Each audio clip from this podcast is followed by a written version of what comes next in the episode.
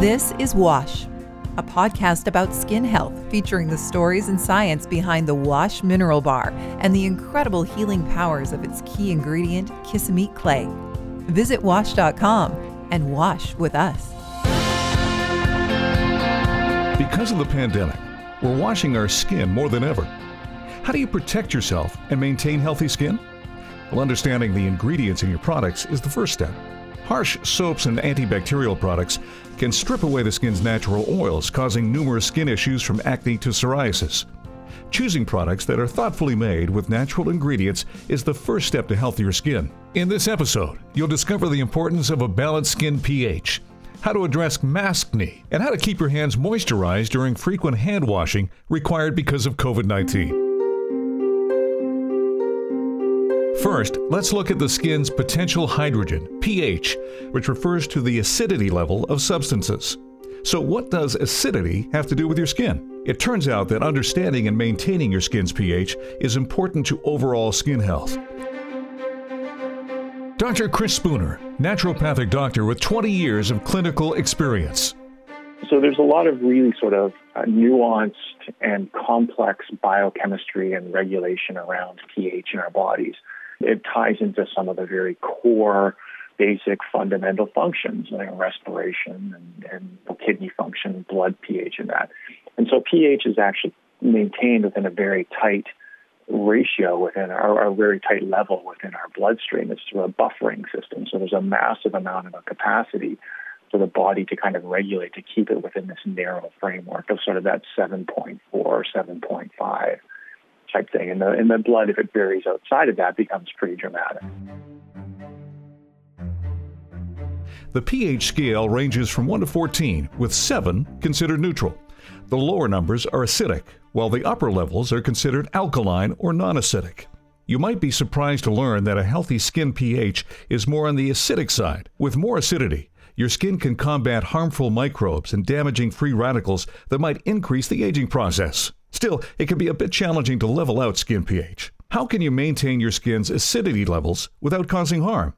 Remember that a neutral pH is 7, with anything higher being alkaline and anything lower being acidic. For the skin, though, pH scales tend to be a bit more broad, with acidity ranging between 4 and 7. A study published in the International Journal of Cosmetic Science reported that the ideal pH level is just below 5. So when we start talking about skin, though, skin starts to change a little bit, and it's the situation where you're actually looking at a more acidic conditions that are actually much healthier for the skin. You know, and what you find is is that some of the very key, you know, bacteria like things like Staphyl, um, Staphylococcus epidermidis, they tend to like a pH of sort of 4.5 to 5. So the skin is naturally kind of uh, acidic to begin with, and that's one that promotes a healthy microbiome and bacteria. So you see that tie-in between pH and then bacteria of the skin. And what you start seeing was sort of the the more aggressive skin cleansing regimens and this type of thing, like water, for example, is pH seven. So you're automatically, even though that's a neutral pH, you're still kind of moving it more into that alkaline you know, and away from that acidic condition that helps prevent some of the things like inflammatory conditions and atopic, you know, eczema, acne, and stuff like that. You know, and as you allow that pH to kind of shift up, it allows other bacteria to start to get established. You know, and, and some of these other ones are, are ones that are involved in things like, you know, um, odor and body odor and things like that because they start to metabolize, you know, different elements of the skin oils and things like that that we secrete as well too. So, how do you know if your skin's pH is out of balance? Well, there are some home test kits. Your dermatologist can tell you, and you can get an idea of your skin pH level through careful observation. Skin that has a soft texture without dry spots would be considered balanced. Irritation, acne, redness, and dry spots may all be signs of a high skin pH that's leaning towards a more alkaline profile. So, what products should you use to keep your microbiome healthy and your pH in balance? Yeah, well, I think the big thing that you want to take a look at here is, is that things that actually kill off the microbiome, because the bacteria will also have a role from a product standpoint.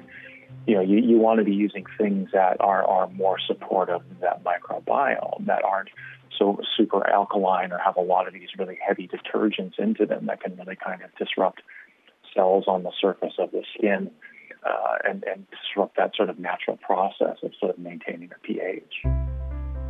Dr. Chris Spooner mentioned the microbiome. What is that? Sandra O, oh, PhD, an associate professor with the Jackson Laboratory, takes one minute to explain the skin's microbiome. Cheeks, eyes, inside of our nose, you know, around our mouth, you know, behind our ears, our armpits, underneath our fingernails, you name it. So think about your skin. It's not just the same all over, right? We have oily sites like our face, our scalp, our torso. We have dry skin like our hands or forearms, and then we have moist skin like our feet and our armpits. And correspondingly, what we found is that our skin's microbiome, which are the trillions of bacteria, fungi, and viruses that live on our skin and really actually all over our bodies, is different based on these different skin properties. And so, why is this site specificity of our skin and its microbes important? Well, we know that skin disease also occurs in this site specific manner. So, we get acne on our face, we get foot fungus or jock itch, we get eczema in our arm and leg creases, or warts at different sites. And so, understanding the different ways that our microbes interact with our skin will help us understand how to make targeted therapeutics that are specific to our skin or the microbes at that particular site. And so, that's a minute to understanding the skin microbiome. The pandemic has changed the way we look at skincare. We need products that are safe and healthy, nurture our microbiome, and can help keep our skin's pH in balance. Dr. Dawn Davis is a dermatologist with the Mayo Clinic. So, the first thing I want to reassure people is that it is not surprising and not uncommon that the skin could become dry and more irritated with increased hand washing. A lot of people have been asking dermatologists if that means something is wrong, bad, or different with their skin. And the answer is no. The skin makes its own natural oils and proteins and has its own moisturization process that keeps the skin moist on a regular day to day basis. But when hand washing increases due to things such as COVID 19, it's understandable and expected that the skin could become dry and irritated. So I just want to reassure the public it doesn't necessarily mean anything is wrong or bad. We should definitely still be washing our hands. Now, it's most ideal to use a soap that is hypoallergenic, free of irritants and perfumes, and other sorts of fun accessories like glitter and sparkles. And oftentimes, the easiest way to get hypoallergenic soap is in bar form because it tends to have, in general, less chemicals and more moisture content. Skin issues caused by frequent hand washing, wearing a mask. The pandemic has changed the way people think about skincare. When social distancing isn't possible, wearing a mask in public is a necessity to help slow the spread of the novel coronavirus, notes the CDC.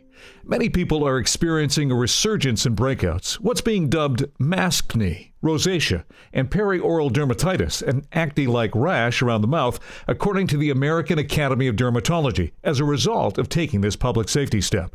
If any of these cases applies to you, you're not alone. Increased warmth and humidity within the mask provide an ideal environment for the bacteria that cause acne and for clogged pores, another cause of acne. The heat and humidity also aggravate rosacea and cause irritation that leads to perioral dermatitis. If mask wearing is triggering rosacea or perioral dermatitis for you, talk to your dermatologist. In the meantime, use mild, gentle, natural products designed for sensitive skin. The Wash line of products may check all those boxes for you. Discover more about Wash's main ingredient, Kisameet Clay, in the latest research published by MBio, available at wash.com.